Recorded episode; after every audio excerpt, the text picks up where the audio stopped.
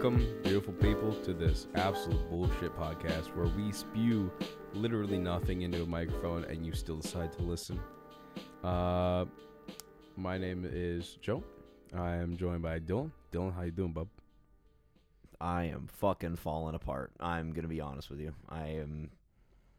I'm feeling some type of way. Tell me more. Uh, well, to to start, I'm drinking out of a 64 ounce water container with water that I purchased at Walmart when I tried to go on a tubing trip. Actually, I'm gonna tell this story to start off the podcast today. It'll only take a couple minutes, but it's the funniest shit. Um, so what I'm gonna say is this container that I have right here. You guys can't see it. Just imagine you go down the water bottle and camping aisle in Walmart and you fucking pick out whatever. And that's about what it is. It cost me 10 bucks at the Wally World. And I got this water bottle for a tubing escapade I was going to do down this back river in my hometown with a couple of my buddies. And the, the couple buddies that I went with were brothers that I know from my hometown. And when we decided to go down this creek in their backyard, we didn't understand that the creek had so much shit built up and trees fallen down so that it was almost impossible to get through. Uh, the sun was setting, horse flies were swarming this river, and all of our tubes but one broke. And one of the brothers started absolutely freaking out, uh, screaming like a crazy person in this creek. We probably had the cops called on us. Had to get out of this creek, drag him through whilst we were trying to find an early exit and uh, he was scared of leeches too. I don't know why you why you get scared of fucking leeches. suck your blood. Maybe not the only thing they'll suck. Anyways, welcome back to the Bassline podcast. Uh, it's been a little while, just because shit has our schedules, mostly my schedule Yeah, actually. Dylan. Uh, yeah, I'm the worst. Um, Well, has been well. It's been yeah. It's I am. Uh, it's been crazy.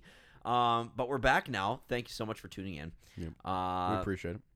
and Joey just cut his hair too. What he really- did you just call me? Josephina. Thank you. There it is. Thank That's his real. Uh, but no, he cut his hair. Why'd you? did cut my what- hair. Did you decide to do it, or was that one of those things where you were like, "Okay, Mister Fucking Bob, just keep on cutting shit." Uh, so the decision kind of came out of uh, out of nowhere. I kind of needed a little bit of a cut because I was like, it's getting really goddamn long. I was putting it up in ponytails on a on a consistent basis, man bun. Sometimes type of vibes. pigtails. Sometimes, well, that was all alleged. I mean, one But- tail for each hand to grip. Some might say, Um, but no, yeah, yeah, I mean, this barber Mo- guy, he just moving kept past. cutting. Yeah. Um, I I needed kind of a summer long cut. I needed uh I needed something that wasn't gonna get all up in my shit while I'm running around kicking balls, working, putting hat on all the time. And it, I mean it's nice because it's not super super long, but it'll be grown back out by the time I head back to campus in the fall. So I'm not super worried about it. Um, but overall, um, just needed a cut. Yeah, I want to get my shit cut. I well, my hair always has been like the worst. Well, actually, I don't want to say it's the worst because that's like a little bit self degrading. But my hair is just a lot. It's a lot to try and I'd say. manage. Because Joe's hair is naturally straight, but he has uh like has had it chemically treated to make it like wavy or curly, i.e., a perm. And my hair is just naturally curly and frizzy as it is in its natural state. Like, but like, quite curly. Like, we're talking afro. If if it was grown out afro curly. No, yeah, I grew it out in seventh, eighth grade. Joe's seen the pictures when it was absolutely boisterous. It was Mhm. gigantic. Yep. Looked like Kramer from Seinfeld. Yep. Anyone who actually watches Seinfeld, it was a mess. But I don't want to get it cut because everybody is like. But then again, everybody's talking about the buzz cut trend. But Yeah, here's the thing. Here's the thing. I feel like if there was one person on the planet who would not want to revert back to a buzz cut, it is definitely me for so many reasons. Because I feel like like people, you know, touch my hair and they're like it feels like an alpaca or a llama, it's kind of a statement. But the second that you take it down and I look like I'm in 6th grade again, I will look like I'm in 6th grade because I look young as hell. I have such a baby face. It would be the worst thing. Well, we are trying to get you to grow a beard, but you said no.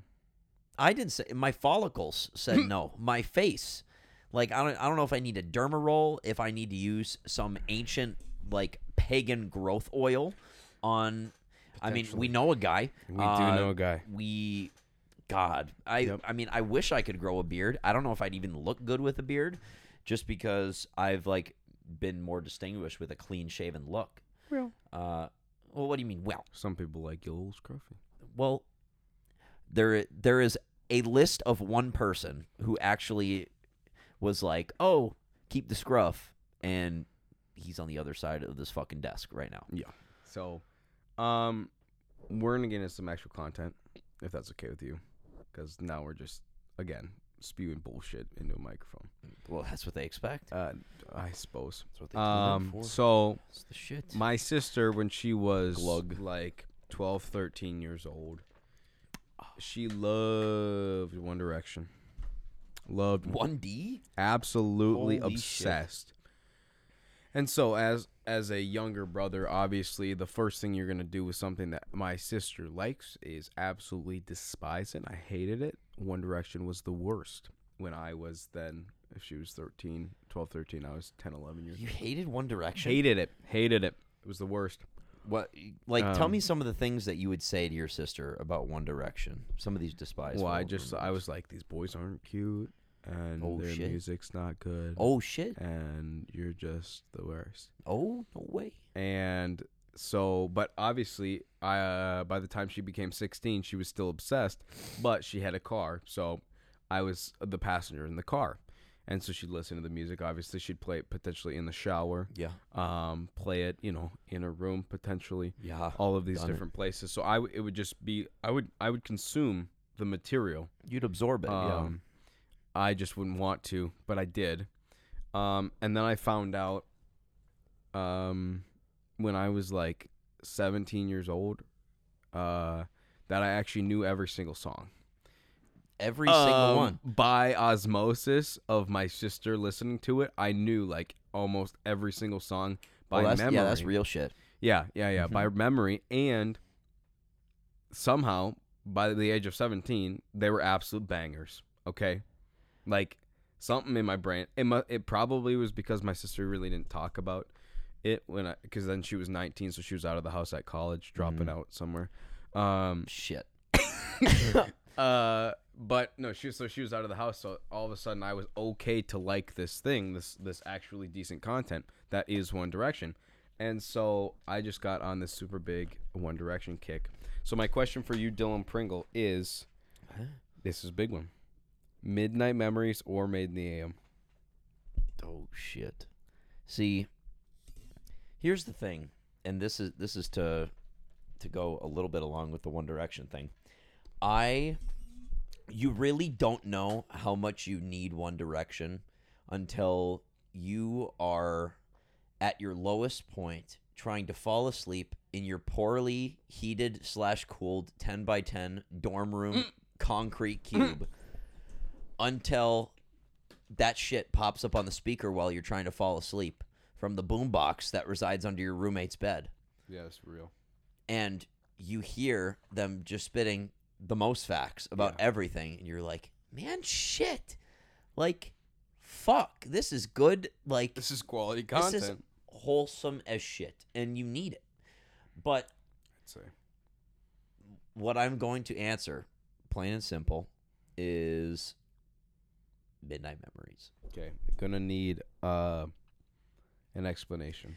Um, so Midnight Memories was kind of, uh, I guess the reason why it became like the one that I've known of the most. And the thing is, I don't listen to One Direction an extensive enough amount to like Sure. know every single song by like the osmosis standard that Yeah, you're talking right, about. yep.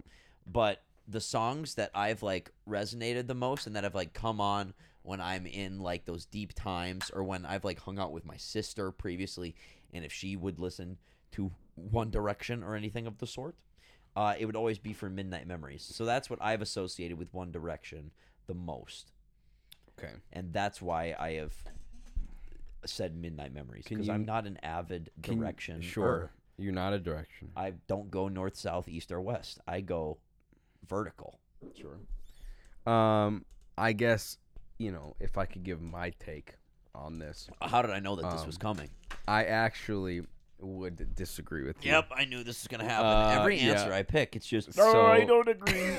This so isn't, this isn't the one for me. you know we can talk about potentially number one One Direction's best song, which we're not going to because I don't want to get clowned on the internet for saying potentially the wrong one. Um, but I I reside most of my time listening like percentage wise in Made in the AM, and here's why. Um, if you look at it, there's about three or four big bangers out Yeah. of out of Midnight Memories, which you know those are potentially some of their best songs, and you can look at it from a standpoint of that's where they took off, and those are their best songs, so that could be why you like that album so much. But out of like as far as we're talking like pure volume of quality content, Made in the AM has too many bangers, and obviously like so then the question could become which one would you get rid of?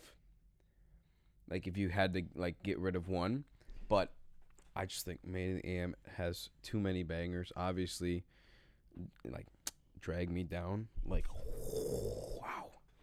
You have no you, you have no idea how many times i listened to that song in my sister's like beat down piece of crap car and she's just screaming at the top of her lungs and i'm like this sucks I've But then- honestly I've listened I've listened to Olivia more off that album.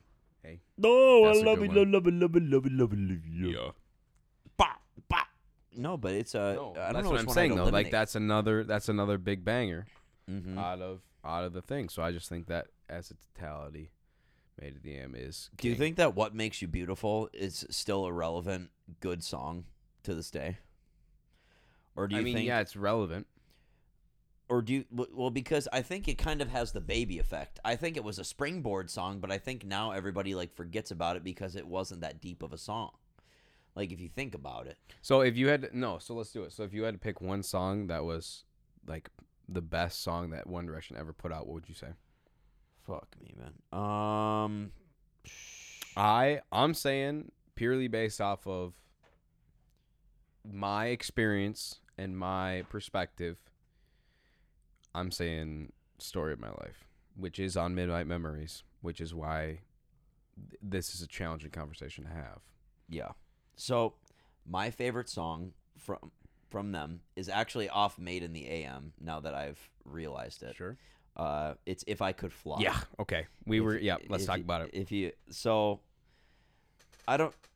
It's it's really one thing because they kind of faded away from the whole like boy band like persona, and I feel like Made in the AM between like Midnight Memories and Made in the AM, you kind of hear that like transition in Midnight Memories to them trying to like like centralize on like on like a deeper level than just like love, baby, this that breakup, like like the real shit that's being presented from all five of their different perspectives, which I think was unique in their later albums before of course, you know, they broke up and went to their solo careers and whatever, is that you could see that they were getting deeper in their music. I thought that whenever, you know, you'd listen to uh, you know, if I could fly, if you'd listen to uh I don't know, just you could you could hear the progression song Sure. to song Sure. and especially when you listen to their albums uh like they're i they're really good at like the entire arc of the album because there's very purposeful uh very purposeful like entries of like different experience throughout each of their albums Sure. which if you go back to their early stuff with like what makes you beautiful what i was saying is that in general it's a pretty generic song it's a catchy song but it's a generic song Yeah. that which is why I called it the baby effect Sure. because when Justin Bieber released Baby, Right. he went from like really famous to ultra famous like within an instant. And that's kind of what what makes you beautiful did to One Direction. They released it as a single. Everybody was like this British boy band. They're all super cute. Bah, let's make an album. And these guys are from the X Factor and like Simon Cowell was their coach and they're like apparently the shit. but it was just the baby effect. Sure. It was just the springboard into their deeper shit. Sure. Yeah, I mean, if I could say like, I mean, if I could fly has got me through some, some times. It's a literally such like it's just a very meaningful song. Like, Hey, real talk. it was on our playlist. Yeah, real talk. If you've never, well, I mean, maybe this is just me, but I have cried in the shower a couple of times when that song is queued up. Well, we don't need to talk about how much crying either the two of us do, but it is a passionate, meaningful song. Well, maybe not passionate, a meaningful. Yeah, I was gonna say I don't know about passionate. Uh, I, I'm there's a word that's like escaping me that would go into place of that. Emotional. Thank you. Emotional. Jeez. That's why it was escaping you. Um. Okay. All right. All right. Okay. You really just. You, I got got. Anyways, no, but I, I think One Direc- um, One Direction slaps, dude. but no, it does. They're the best. I. uh Yeah. Just like it's just like how J Beeb slaps today. The music that that guy puts out today, Well, that's all. That's personal. bro. I fucking love Justin Bieber. Like, He's got some good songs. I'm not gonna say he doesn't. dude, you want to hear the funniest fucking story? Yeah, go ahead. Okay, third grade. Yep. We used to have these things. I don't know if they did them at your school. Well, I guess it, at at that in time you were- third grade? yeah, we were at Yeah. yeah. we were at the same school at that time. But the Scholastic Book Fairs, Yeah. at Oh yeah. No, I went to the ones at your school. No, no, no. Yeah. So here's the real shit. When Jay Beebs was popping off, we were in like elementary school. Yeah. And they would have these like, you know, you'd have like your Guinness Book of World Records, all the popular books. But off to the side, there is this poster bin, and they'd have posters in these bins, right? Mm-hmm. And at that time in elementary school, I did not want to say a damn thing, but I wrapped up a poster from the poster bin and I put it into one of those tins that you take home the poster in. And I was like, Mom, can I get this poster? Barcode got scanned. She didn't know what the poster was. And I was like, This is good for us. This is really good for Yeah, us. yeah. So then I get home and I unravel this poster, and it's the album cover uh, of Baby by Justin Bieber. And I put it on that very door right there. No way. And the thing is, since my mom, if she ever wanted to come in, would just open the door. She would just open the door. She would never would see never it. see it. Oh And wow. The back in the back in the day, I was a underground Justin Bieber fan. No way. Um, and you know, I never cared to admit it to anybody. And then there was a point where I was like, man, Biebs fell off, He did. like for a couple of he years, for sure. and then he started putting out some gas music, uh, like like yummy. It was pretty yummy. I mean, uh, and then you know he, I mean, he started collabing with a ton of Yeah, that's artists. that. Was that was gonna be my point. I would say like the, all of the songs that he's got that are like his, like not his, but he's in them as like a, a collaborative artist. Yeah. Those are that's some heat. I mean, Like Peaches. yeah, I mean, yeah, Peaches has been just absolutely popping off everywhere. Um, sorry. bingo. Uh, love yourself if you like Wow, the we can- way look at much, so baby, you can go. JB was also one of the same kind of kind of fell under the same umbrella for me as One Direction, but like lesser. So everybody obviously like once I got to like sixth grade, everybody loved JB, and I was like, I want to be different. So JB sucks. And then as soon as Yo. I, as soon as he That's what I did. after he fell off, when was he like, fell off, I was like, I told you, Yeah. he sucks. And then he came back with obviously the collabs and the new stuff, and I was like, there's respect here. I'm not obviously as in love with it as like One Direction, but like, yeah, it's not bad. It's not, I mean, can't rag on him too hard. But I was a closeted Justin Bieber fan. Yeesh. And I did the same thing that I, I feel like every guy did it, or most guys did it in elementary school. You're like, ah, who wants to listen to Justin Bieber? Uh, because all the girls were like talking about him. You're like, I don't like Justin Bieber. Like, I want to be different. Like, I'm on some. The haircut was tragic. No, looking yeah. back, looking back. Looking back, it was a statement back in the day, and everybody was like, the flip, the flip, the fucking, the Bieber, the hair flip. And I was like, what the fuck? I, was Yeah. actually like, it, it was kind of gas. well, because because Dylan doesn't have the hair to ever potentially produce a flip.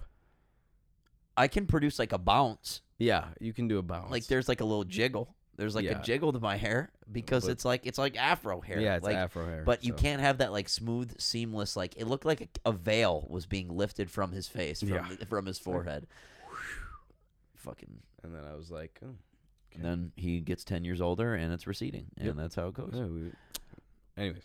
Yeah. Next, um, we're gonna talk about um, well, it's it's it's economics, but it's like our version of oh, economics. Oh. God. Yeah. So- I don't know if I could do big brain economic so shit. one of the things that I I have a buddy of mine from high school, and he told me about his philosophy on economics. Philosophy. Yeah, I didn't know there was. because economics, you could talk about crunching the numbers and being a part of the actual economy and that kind of thing. Oh, doing stuff like doing stuff like people who major in economic like you can do that right? But then yeah. there's theories about it. For instance when, a guy that went to my high school he said he said the way that i deal with my money is i say i'm gonna buy this. And is it worth x amount of hours at work? So for instance he bought a gucci belt at in Col- uh, Colorado, California, at the Gucci store for like 330 bucks.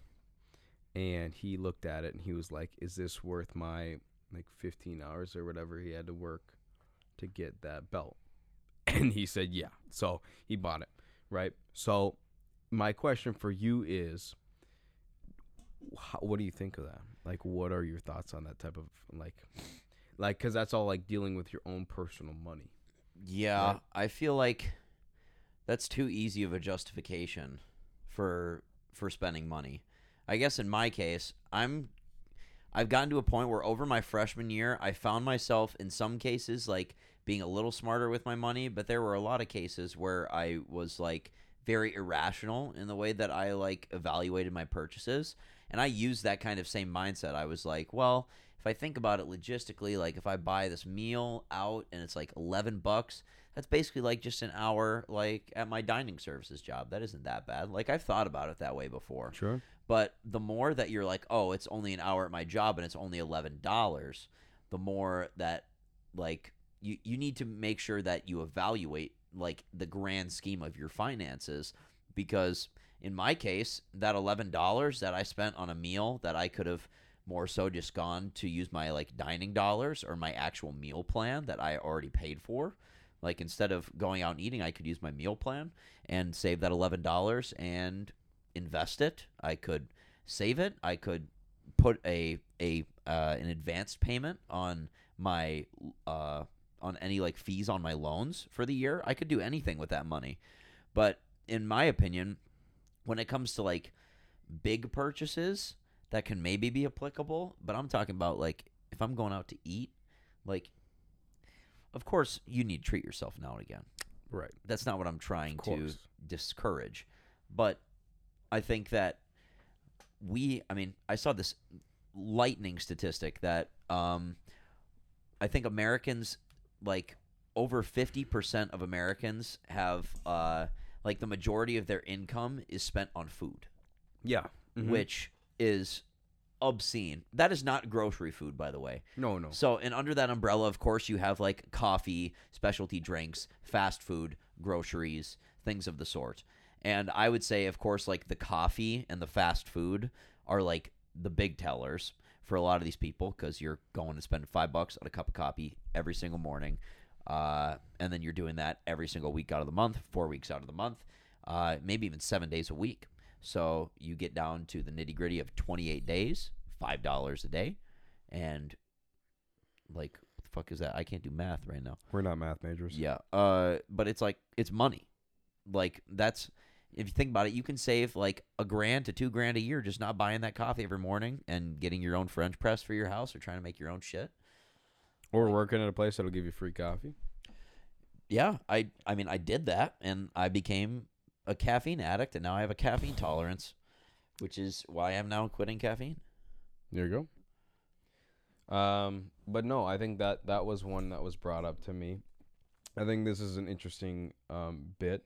So my high school English te- English teacher, he said that he thinks that um, economics should work like this: you work for a company, right? Yep. And your salary is based off of how much money you make for that company. So he's talking about like a direct 100% commission. Yeah, to everyone. Everyone gets 100% commission, if you will. Like, I mean, Business would crumble. I mean, business would be non existent. Because think about it this way if you're like, let's say in an average sales job, like in a in like a in a large scale sales job, let's say you're like a mortgage lender, uh, let's say that you have something to do with banking, right? And they hire you, take you on for a salary of fifty to fifty five thousand dollars a year. If we're being like generous or pretty courteous, we can imagine that that company expects you with your skill set to make, let's say, two hundred thousand dollars for that company in a year with the clients that you bring on, because business is all about ROI on employees. As much as it's about like, hey, we'll have a competitive salary, the salary is always going to be like twenty percent less of what you bring in for a company or the value that you hold in the company. Because without that, I mean, business would be much less profitable. Is basically what so I'm let's saying. say so let's say it's not 100%. But let's say it's let's say it's we'll do 60%. So here's my here's my thought, right? QuikTrip does 40% profit share. Let's say instead they do 40% uh like they take 40% of the profits for their owner or higher ups or however they want to like disperse that money. The idea behind the commission work on like as a whole uh of the working class is so that you know you can look at because everybody gets paid hourly at jobs that are hourly that sounds stupid but it it made sense in my head Yeah, um, it- I mean, it makes sense out loud so- too, but you just said hourly two Yeah, times. What- I right. mean, So basically, if you work for an hourly job, you can make let's say 15 bucks an hour, and there are people who earn that 15 bucks an hour and people who don't. And you know what I'm talking about, okay? There are slackers and there are people who overachieve at their job. The idea is those people who are overachieving, if you split it instead of doing hourly, you did it based off commission. So like let's say you're a hardworking kitchen worker at a fast-growing company like QuikTrip and you're just absolutely making sandwiches out the wazoo and they're selling out the wazoo pretty soon you're making you know you, in the in your 8 hour shift you made a grand for the company um and then the person that's next to you in the kitchen doesn't work very hard makes about 200 bucks for the company but you guys are paid the same amount of money. That's not fair. So instead QuikTrip takes 40% of each of them and you get that that base commission. So the company will still make money uh, that 40% but you'll make what you're what minus like obviously what they take from you uh, so like a company tax if you will you'll earn what you worked for if that makes sense so that removes all of the ability for people to be lazy at their job and have to actually work to make real money well, yeah, because it, I th- I think it really comes down to like now, if you want to be really successful, for some reason, like just doing your job like effectively somehow isn't like isn't the way to go. In terms of like, if I wanted to go and say like, hey, I make a lot of money for this company, uh, I feel like they should be paying me more, unless I like, uh, like go and articulate it clearly as to why I should be making more money. Like there's no way that they'd add a commission structure like that because they need to like they have accountability for their employees and they're like, well, if somebody sees an employee slacking off, they should tell supervisors. But nobody does that in a Mm-mm. common work environment. Like if you think I about it.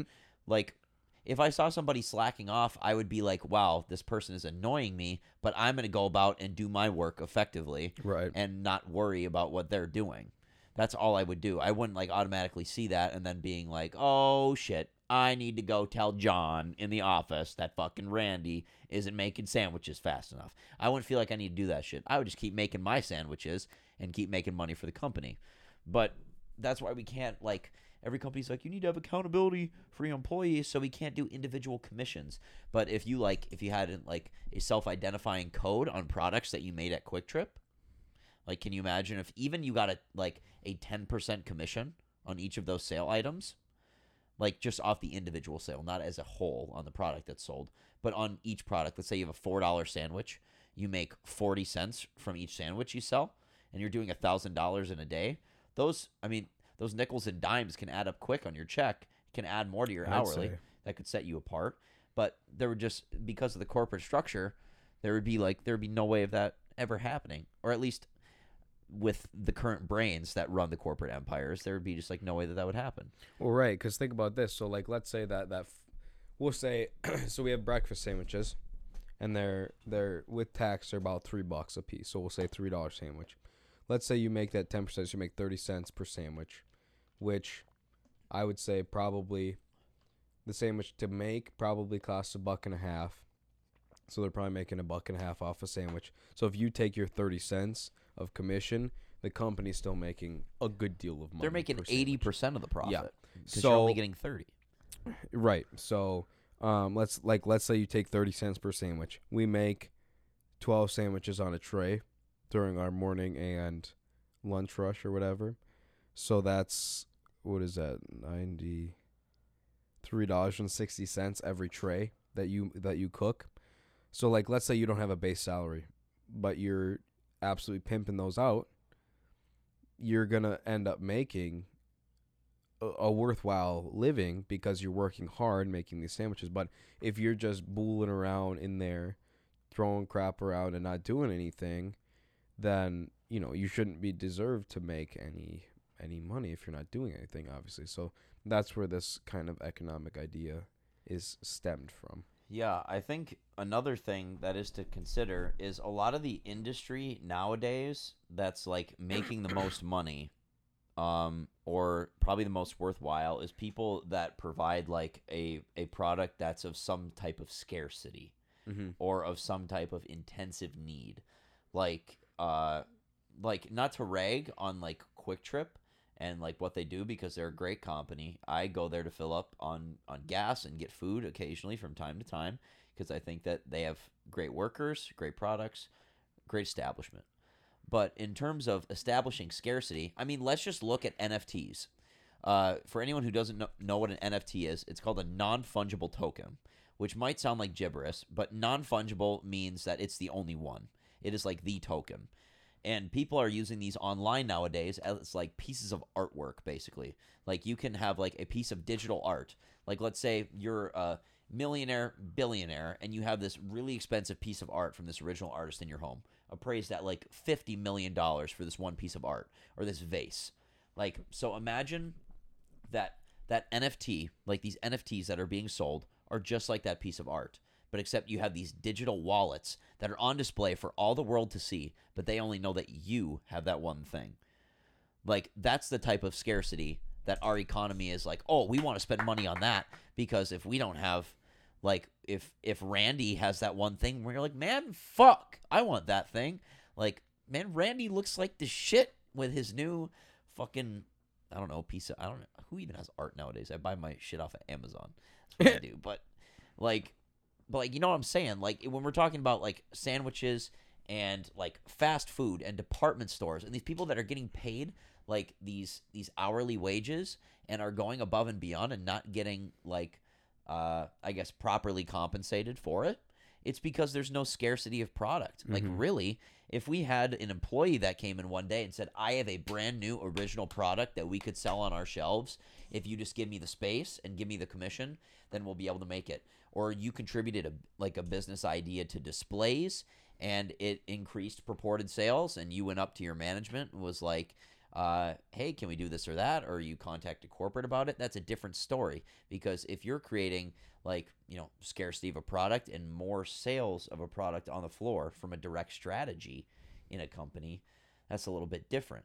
But when we're just doing our jobs, unfortunately, even if I'm working the hardest I'm ever working, like if I'm out on route with a truck, uh, just a little bit of a backstory. I work at a drink distributor, so we deliver like beer and pop and cases of all these things to like grocery stores and liquor stores, things like that. If I'm out on route, I unload a thousand cases of beer into a store.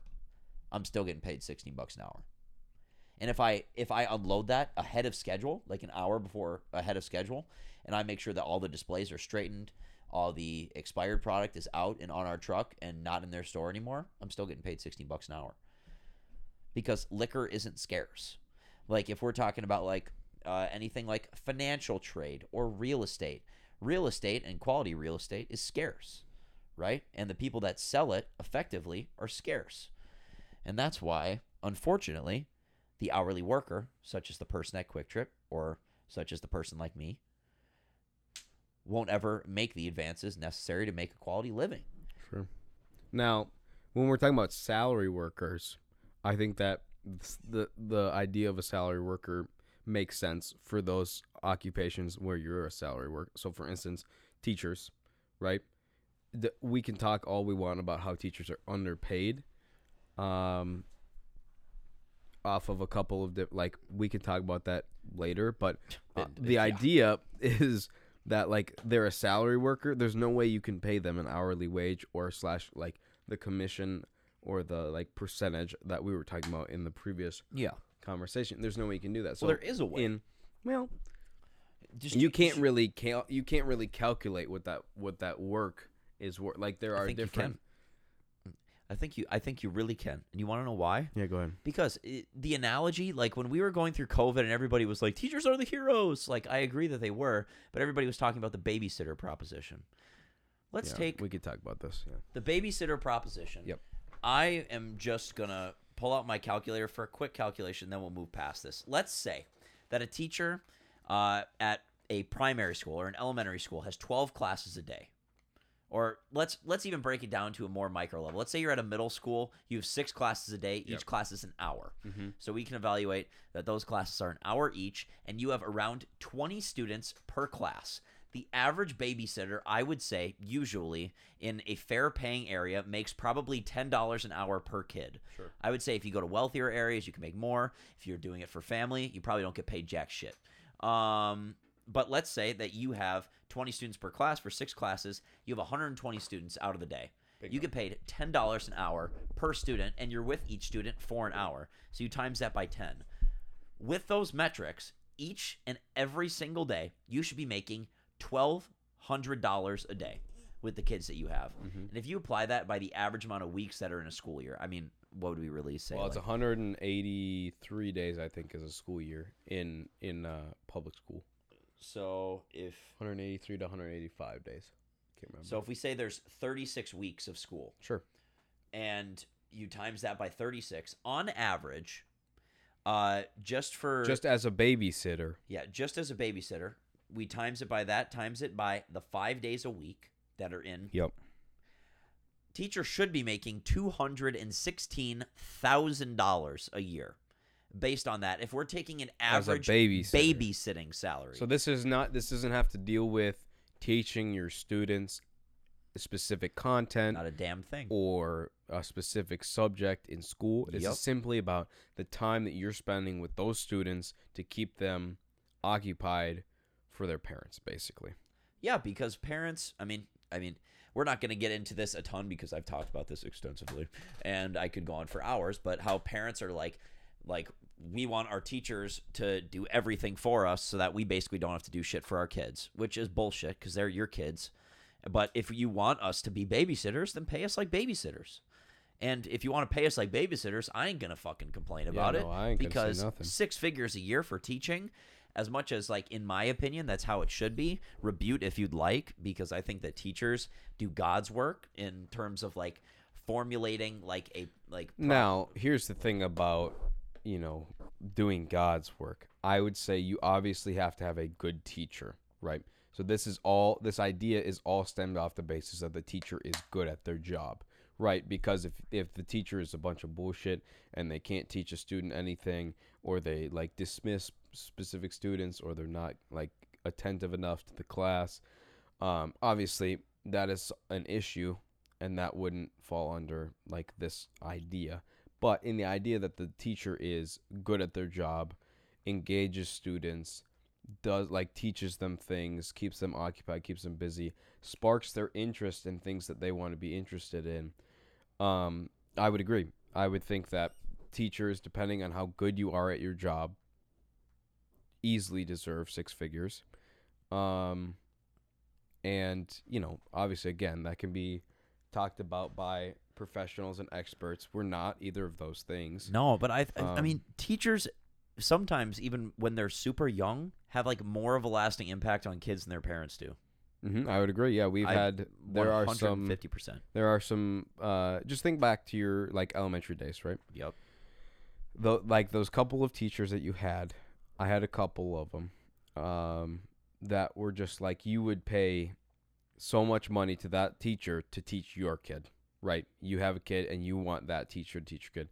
How much you like you know what i mean? Like it's just like i mean shit like this teacher deserves so much but because they're under contract and salary by the government they just they don't make what they should be making. Well, I mean, hopefully on whatever horizon like lies within the next decade or within uh well, I guess that would be getting into politics, but within this administration of presidency and how they want to, you know, fight for fight for the rights of teachers and how they tried to do that coming in with like COVID and talked about it on the campaign trail and all that stuff. I mean, do I really think that teachers are going to see the respect and the pay that they deserve within the next decade? mm, probably not I would I would say that the motions to have it happen could happen toward the end of that decade, but I don't think that within the next 10 years once I graduate college, get into the workforce and end up going to grad school that it's going to accelerate a whole ton. No, I would say you'd have to like the movement can get started in the next t- ten years, but by the time you start seeing the checks for the idea that teachers should be be paid more, you probably have to wait a couple. Decades. Well, because in theory right now, uh, in theory right now, my my theory on economics with scarcity, uh, teachers should be getting paid more because of the scarcity of teachers. There's a teacher shortage in America everywhere, and this is true. If you go to uh, most public schools, unless they're very like renowned school districts uh, that have you know been hired out for years and people want to come into these school districts all the damn time, you have a teacher shortage in America. There are hundreds of positions that need to be filled. Lots of schools that have very deserving kids that need a quality education, need a teacher there, or need more teachers there, which should imply that we should be getting paid more because we're filling a gap. But nobody wants to fill the gap because why? Because starting at $45,000 a year out of college after accruing fifty to hundred thousand dollars in student loan debt is I mean, in our case, we're doing it, mm-hmm. but it's the worst ROI in the world. Like an ROI being return on investment. that's why that's why we don't do it for the money. Precisely. So when I'm coming out of college, in general, the amount of money that you're spending to get your degree, people are like, your salary coming out of college should be higher than that amount of money. I'm not confident that I will be in that position at all because I will have accrued a lot of loans, a lot of money spent out of pocket in advance as well that accrues on top of those loans. Mm-hmm. And then I'll only end up making $45,000, maybe dropping like 50 to 60. I don't even know how much I'm going to spend like in in my time. And it is frankly ridiculous. I I don't know. I could go on about this whole teacher thing Right, for hours obviously. because I'm a future teacher and teaching, teaching, teaching, and kids and f- generations of the world and pay and shit. But you know, what? I'm not bitter about it. It's just fine. um, yeah, I mean, I just think that there's a lot there, and there's a lot to be discussed, and obviously, like you talked about, um, you know, potential movement with that. Um, it, it it's just something that there's a lot of people who say you can go in to a job with your 40 year degree and you should not have to get any more schooling if you don't want to. Um, and if you want to be a teacher who makes any kind of money you instantly have to get a master's degree in the first like three years of your teaching um, which is another thing that's added on which is also another two years of potentially anywhere from like ten to fifteen thousand dollars of loans. So you're looking at another thirty thousand you're gonna tack on just to make a comparable wage to what potentially a nurse would start at in a, a small facility. Um, you know, so it's just a thought. But what's up, Dylan? I'm just not going to make any money. No, we're we won't. I It's all about. I mean, yeah, don't go to only way I college. can- Everybody, don't go. no, I wouldn't say that Uh, because I've I talked would, to a don't lot of. don't don't go to college unless you are going to be a STEM major or you're going to be an educator. Because in reality, the four-year degrees really are only important for certification in those fields. If you're talking about business, I'm sorry if this is going to trigger anybody, but if you're going to college for gender studies, that is the worst money that you will ever spend ever because there's no what certification does that give you for a job on your degree? Like really? Or if you're going for like like a strictly liberal arts education, it has no classification. When it comes to STEM and education, you have direct certifications to operate in those fields, but when it comes to, you know, business, marketing, like economics and finance, I know a lot of people that are in those fields uh, that did not go to college for a damn second in their life and are making a lot more money and are in less debt because of it. hmm So, like, we have a friend who goes to school for for finance and marketing, and uh, and he does really well for himself at school, and he loves school. So, him spending the money and doing what he needs to do, uh, And he's gonna make a crap ton coming out. and he'll make. I mean, yeah, that's the thing is that after college, he'll have accrued a little bit in loans, but he'll be making probably close to six figures, if not more. on yeah, the way he'll out. be able to pay off his loans within the first five years of his job. which is ideally how it should be able to happen for all people, but it isn't. And you fall into those traps for 20 to 30 years. But if you're not in a STEM or ed field and you don't need that certification, like if you if you genuinely look out there online, I guarantee that you can find the same certification, the same courses, the same uh, everything online that you would need to know to have like a good economics background and you could go apply for a finance marketing position at Google and there's a good chance that you could get hired. Like there's a solid chance. I knew a guy uh, from my hometown who did not go to college, uh, moved out to Los Angeles when he was 18, uh, four months out of high school, applied at Google for a for an advising position, which at the time paid $120,000, and it was basically just like an internship. And he just made sure that his cover letter was clean. He applied, and within two months, he was starting at Google. Zero certification, like a 3.0 GPA student in high school, just displayed excellence in his intellect and in his work ethic, which in reality is how it should be for those types Right, of jobs. right. Because, like, just because you have fucking Harvard or uh, Yale Law or uh, UCLA or Stanford or Cornell or these huge Ivy League names on your application does not mean that you are going to be a quality, solid worker for a company. It really doesn't. It means that you got accepted into a prestigious school. Congratulations to you. You probably spent a lot of fucking money on that school. But, I mean, what's it really going to do? Gender studies. Well, my biggest thing is that like I don't I I go to college and I pay for college for the classes, for the education, for the knowledge.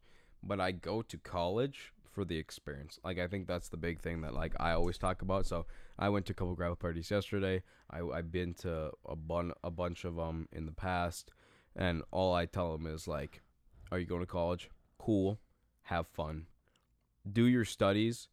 But make sure that you're experiencing life because that's where you're going to grow as an individual because what companies are going to want is those people who are well-rounded individuals who work hard and if you can learn that in college you're set up to go now one thing i will say trade schools the biggest life hack if you want to do something that's a trade like be an electrician or a mechanic by all means do Go it Go to trade school. do it. It is a serious life hack. You're literally going to come out with about $10,000 worth of debt and you will make six figures in the first 3 years of your job guaranteed. I absolutely promise you.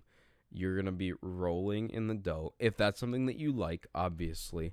But I've I've cousins, family members, friends, all of these people that I know that I talk Yeah. to and they're just like, "Yeah. Yeah, so I got a buddy from high school. He's saying inquire with me uh, he's he's going to be a, a painter, so he's not even doing. He he was working. He was a leader of a team at 18, uh, of about 20 people who range from the ages 20 like 45. He was like the, the the like advisor of that group. He's buying his first house, within the next couple of months. 19, a year out of college or a year out of high school, no college experience. Because if he's working, yeah, you might not even actually need the trade school. Just get into the trade. All you have to do is step your foot in there, get some uh, some time and experience, and you're just gonna take off. Yeah, the fact that plumbers and electricians nowadays are like are some of them are making triple what Yeah. educators make. And it's just because I mean, those services are like like in demand service, but a lot of people just don't want to get their hands dirty and do the work.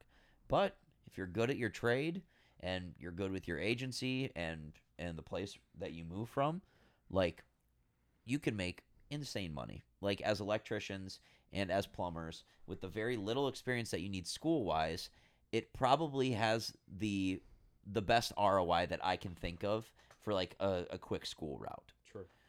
And it's obscene. I I cannot imagine. Imagine if I just wanted I should just pull the fucking Mario. Just popped out of the pipe, just became a goddamn plumber. Should have just became a fucking plumber. Hey, we uh, we're already deep into what we're doing, and I actually we're looking forward to next year and the following Oh, years at Concordia. It's gonna be so much fun. Great. We uh we're acquiring things for our dorm. the Dorm. I keep saying dorm all the time. Apartment.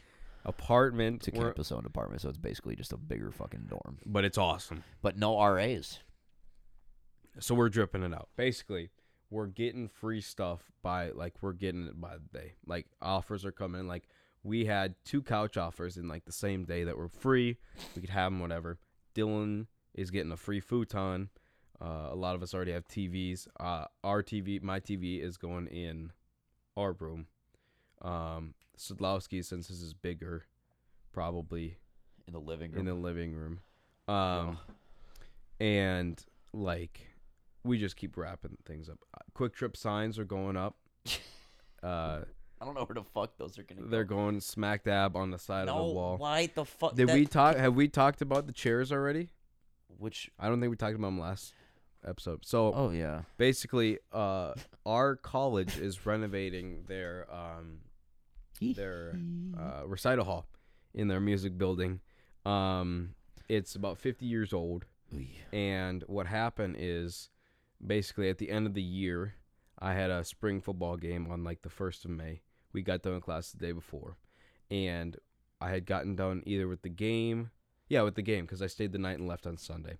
So I got done with the game and I, we were just booling around or whatever. And in one of my finals on Friday, the 30th, um, I was in class with Sadlowski, our future roommate, and he um, he and I were talking about the chairs that were sitting outside. They were all of the recital hall chairs. They had all been pulled out because they were originally screwed down to the floor. They were all pulled out and they were laying in like this little lawn area next to our music building. We saw them. We were like, wouldn't it be silly if we like took some chairs, right? Take some chairs and, and just steal them.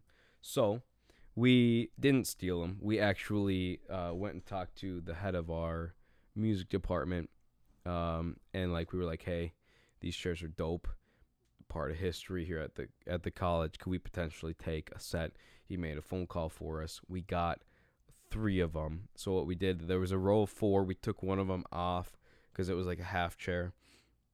Uh, because they're all pretty busted up. So we basically fixed it all up. So we had three chairs of different colored seats and I took them home with me. And then I brought them to my grandfather's house, and we're working on building the base because, like I said, they were screwed in originally to the floor, so we can't screw these into our dorm or our apartment. We can't do it. Won't do it. Uh, that would cost us a lot of damn money Oh, too Uh, much. because we'd have to obviously get that fixed at the end of the year. So we're working on building. My grandpa and I are building a little base for it. Potentially, I have some other ideas how to spruce them up uh, with some potential other things, which I'm not going to talk about because Dylan is here and I have some. I have some ideas uh, of some things I'm going to do with the chairs. But And he likes he likes to keep everything a goddamn surprise. It's the worst. Like whenever, um, like whenever whenever we have anything going on that is like even a little bit like out of my realm, and he's like, I need to wait to tell Dylan everything until the moment. I I'm one of those people who like appreciates like knowing what's going on. Yeah, yeah, for Uh, sure. No, and Joe don't give me a fucking No, ounce of what's going one. on ever. And it, not one. as much as I'm like, wow, this is spontaneous and this is kind of fun, I'm like, fuck you. Like Well, I want to. Sometimes it's all done on purpose. Like sometimes it's all for. Well, no, gain. yeah, I, I know exactly why you do it. You do it because you want to fucking hilarious. get to me. Yeah, yeah. He gets me to make my stupid faces and yell at him and do whatever I do when I'm mad. And I get it. It's funny. It's hilarious. Fuck off. I don't like just. all jokes, all jokes, of course. But um, so we've got this recital chairs uh, that are gonna go up in our apartment as well, which will be super super fun. And I got a piano, uh, a relatively expensive piano for the for the apartment as well. I'm just really concerned about move in because we are on a floor above number one. Um, so we're gonna have to go up some stairs. Um, which will be a little bit challenging with the couches and the futon and the piano and all that good stuff. But um we're excited for sure next year. Yeah, it'll be. Well, I mean, everybody knows. Like at this point, I mean, COVID doesn't exist anymore. Basically, it like anywhere. I mean, there are still people that wear masks that are that are out. That's your that's your like choice. That's your courtesy to other people. I mean, do what you will. Uh, I mean, kind of look a little bit funky. I'd like to see that beautiful smile yeah, that all you I guys are need repping out there. Those pearly whites. Yeah, those straight white teeth. Um, and you know, we, would- I mean, we'd love to see those people, but you know, they want to keep others and themselves protected. which is respectable. but Like, when we come back, trash 'em. when we come back in the fall, I mean, our campus, like, we had different levels of COVID restriction throughout Yeah, last year. yeah. So it basically went like red, yellow, orange, or not red. It went Red, green, yel- green, yellow, orange, and then red being the worst. Yeah, perfect. Um, I don't think that we actually. I think we are teetering on red. we never reached it though. um, and it was our, early in the school year where Yeah. we were teetering. Because our campus did pretty well all year, Yeah, but we I'd still say. abided under like all restrictions all year, like for a lot of things, which was the. Um, but now our campus had sent us an email and was like, "We're in the green," which basically means if you're vaccinated, uh, you no can masks. no masks anywhere. You can enter any campus building. You can go anywhere, do anything. Uh, they had some vague remarks of still having some physical distancing measures in Not really. place, but I, I, I don't know exactly we'll be full back next year. um, because you know this is in June right now, Yeah. and we have July and August uh, to still go through all the motions before going back to campus. And I'm like, well, there's no way that we aren't at full capacity. I mean, we already know that that choir is going to be at Back. at like full force because Yep. last year we had like like only like 30 minute choir rehearsals and we had to go in groups and stay masked and stay distanced Distance. apart Yeah. but now we get to sing shoulder to shoulder with people. No hour and a half rehearsal, no masks. We get to go on tours. We get we get to go on weekend excursions. We get to have our like you know super famous concerts at our college that we have, and it's going to be great. And it'll be like getting a freshman year again, Mhm. which I think that we still had like a really good freshman experience, like so. overall. In terms of like, we found ways to still make memories for well, ourselves. I think what we did for ourselves was we we really looked at like first of all making friends. That was obviously number one, but then like looking at opportunities for us to do things at the college or around the college that didn't like, in my opinion, that didn't require a mask, right? So we went to like bowling on Thursday nights. It's five bucks. You get to bowl however long you want, and then you didn't have to wear a mask at the bowling alley, right? So you did that, or you'd hang out in in the dorm rooms with your people, and obviously it was against the rules. Um, but like you'd get in there, and then you wouldn't have to wear a mask, so you could still like have your personal time with your buddies and like do that thing. Um, so like I think it was more about making sure that you know you find the times when you when you could take your mask off and be with your friends. And then as far as the the classes went, in my perspective, I had a couple of online classes first semester, um, but second semester I didn't have I didn't have like any, except for theory, which was all online. It- French was too, right? Yes, and I chose, and like that was the class that I chose to put online, just Mhm. because of how my lifting schedule worked out with classes in between. But um, but no, I agree. It's gonna be kind of more like a, a new year, a, a, freshman sophomore year type thing. uh, because we'll be able to finally get to meet people. For football, we get a camp, which we didn't get a camp last fall. Um, like he talked about excursions with choir, like we didn't go on any tours or retreats, anything outside of obviously like the college campus. Um, this year we get to like go to that resort and we get to do our Minnesota tour and the other two tours, the domestic and the one to Italy. And, you know, it's just going to be a lot more of open. We'll get to meet a bunch more people, which I think was lacking last year for sure. Yeah. Because Um, if you can't tell, I mean, we're pretty cool guys, so we want to meet more people. This is all Uh, opinion. yeah, it, really is an opinion. Yeah, some Uh, people don't like th- it. there are a lot, act- countless actually. Yeah, um, but but no, I think that I mean, I'm kind of in the sp- in the space already when I'm like at home and thinking about going back to school, where I'm like, fuck, I just want to go back to school right now. yeah. I miss all my buddies. Yeah, I like as much as I would like to say that like it's great being back home. Love seeing my family. My parents. The are- family is the only reason why. my parents are great. I love seeing my dog. There are a couple of oh, buddies Oh, that I have from back yeah. home that are like that are like my good buddies that I really connect with. But other than that, most everybody from high school just like completely disconnected, went to go do their own thing, or like you know don't really want to have any ties with me anymore, which is just fine because I have you know a lot of buddies up at school and a lot of opportunities and a lot of Mhm. fun to be had up I'd say. there, which is you know why we've also discussed possibly not coming home. Yeah, so basically, uh, I am from uh, a small town, um, and where I'm from, there's nothing there for me anymore. Um, COVID was something that was like, it, it sucked. We lost our the end of our senior year, all of it. Um, like this this this grade that just hi- that just graduated, they got like a prom and they got a they got a graduation that was pretty normal. Like their end of the year was pretty normal.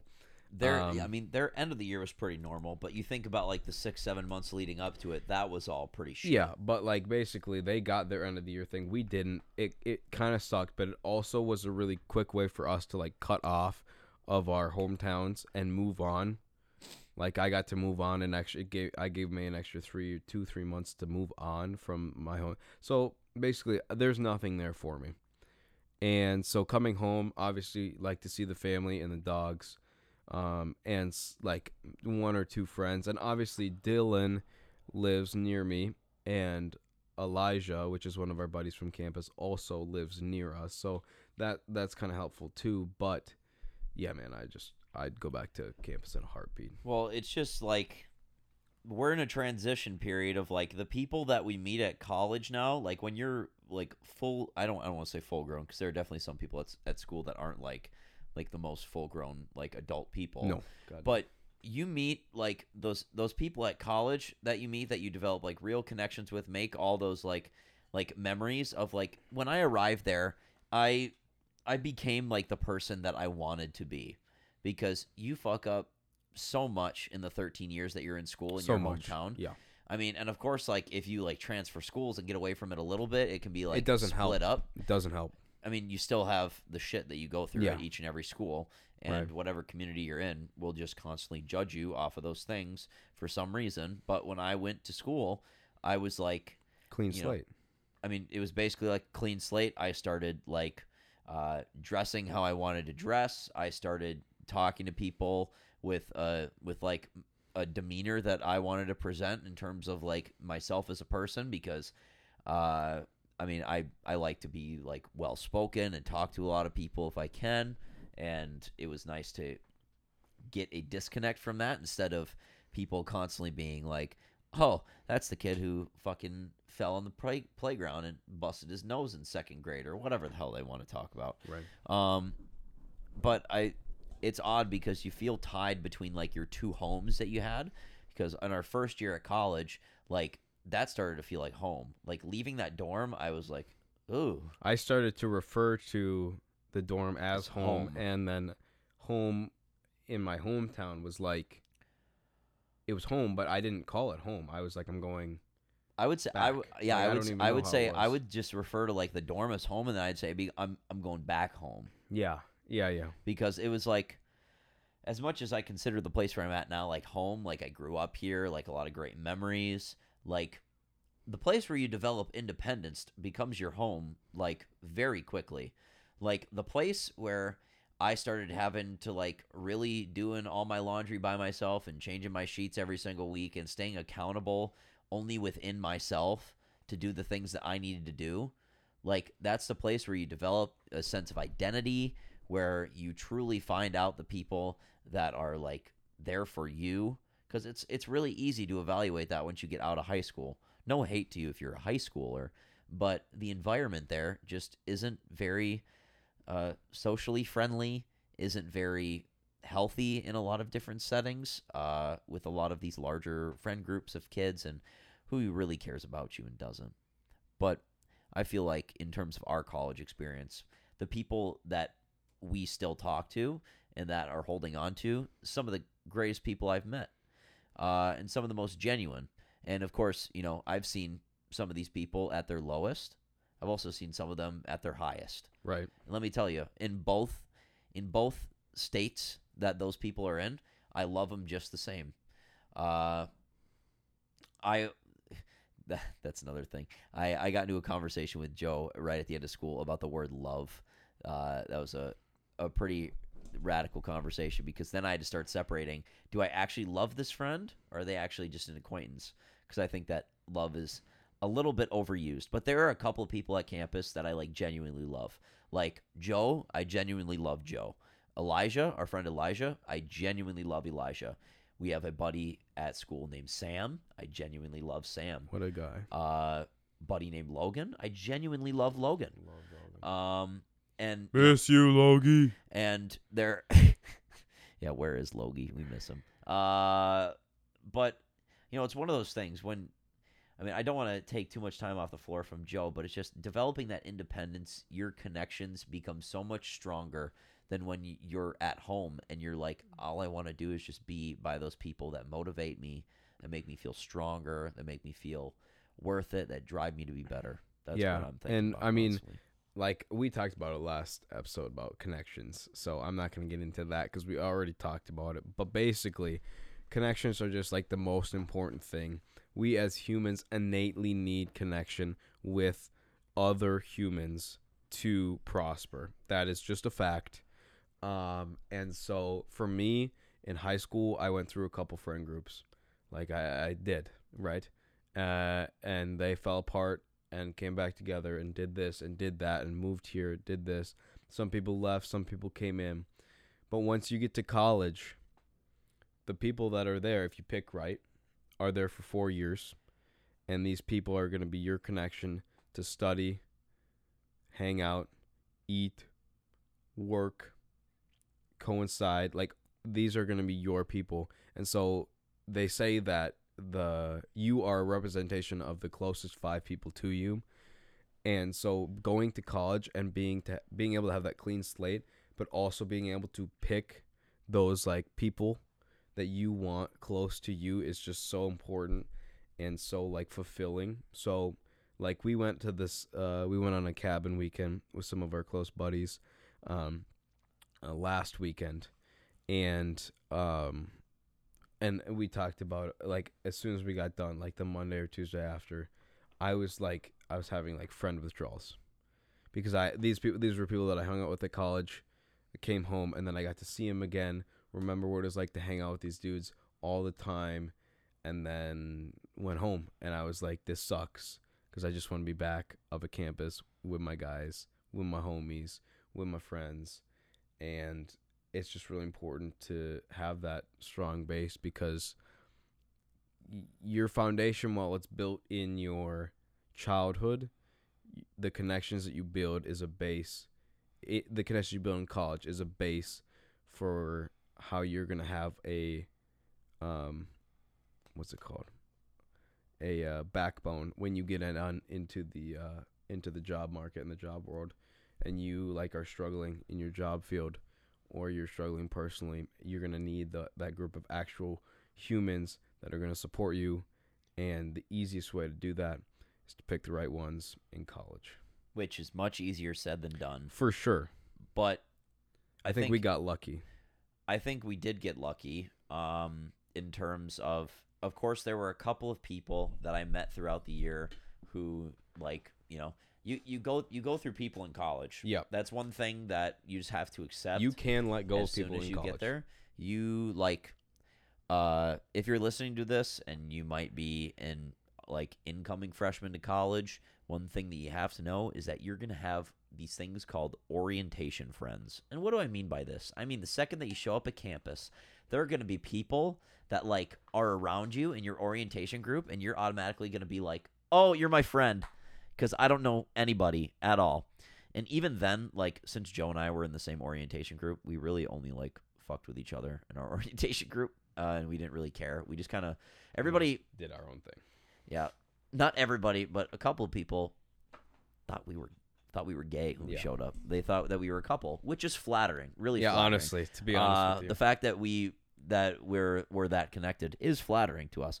But but like in that sense, you got to know that it's okay to let those like those because there are going to be pe- pe- people that are temporary in your life, right? Like those orientation friends or like the couple of people that you connect with for like even a week because there are some of those friends like you hang out with them for like for like a couple of days then you're like oh let go like there are going to be relationships that come and go and uh well, and it's not always that you you mean to let go. Like No. it sometimes obviously like people when you talk about a timeline of your life, there are people that are going to come into that line and exit. And the, the however long they're there for, they're there for. Obviously, you can have a role in keeping them there to some extent, but if it's a touch and go situation, that's not anything to be like upset about or ashamed about. If you care about that part, like if you met them and now you start to care about them and you feel them it letting like that's a whole different conversation. But t- people who are temporary in your life, that's always going to be a thing, and you just have to be okay with it.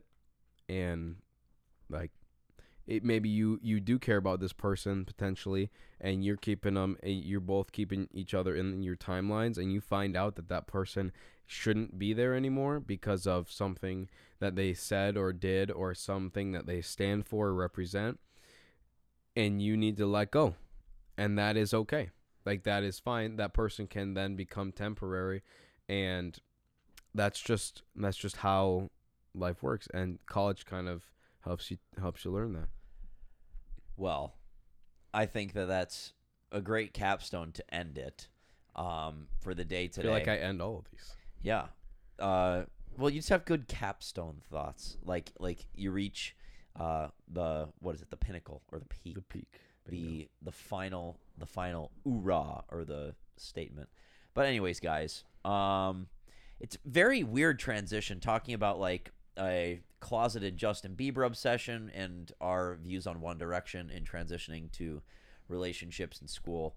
Um, but thank you all, however many of you are going to listen to this, for listening once again.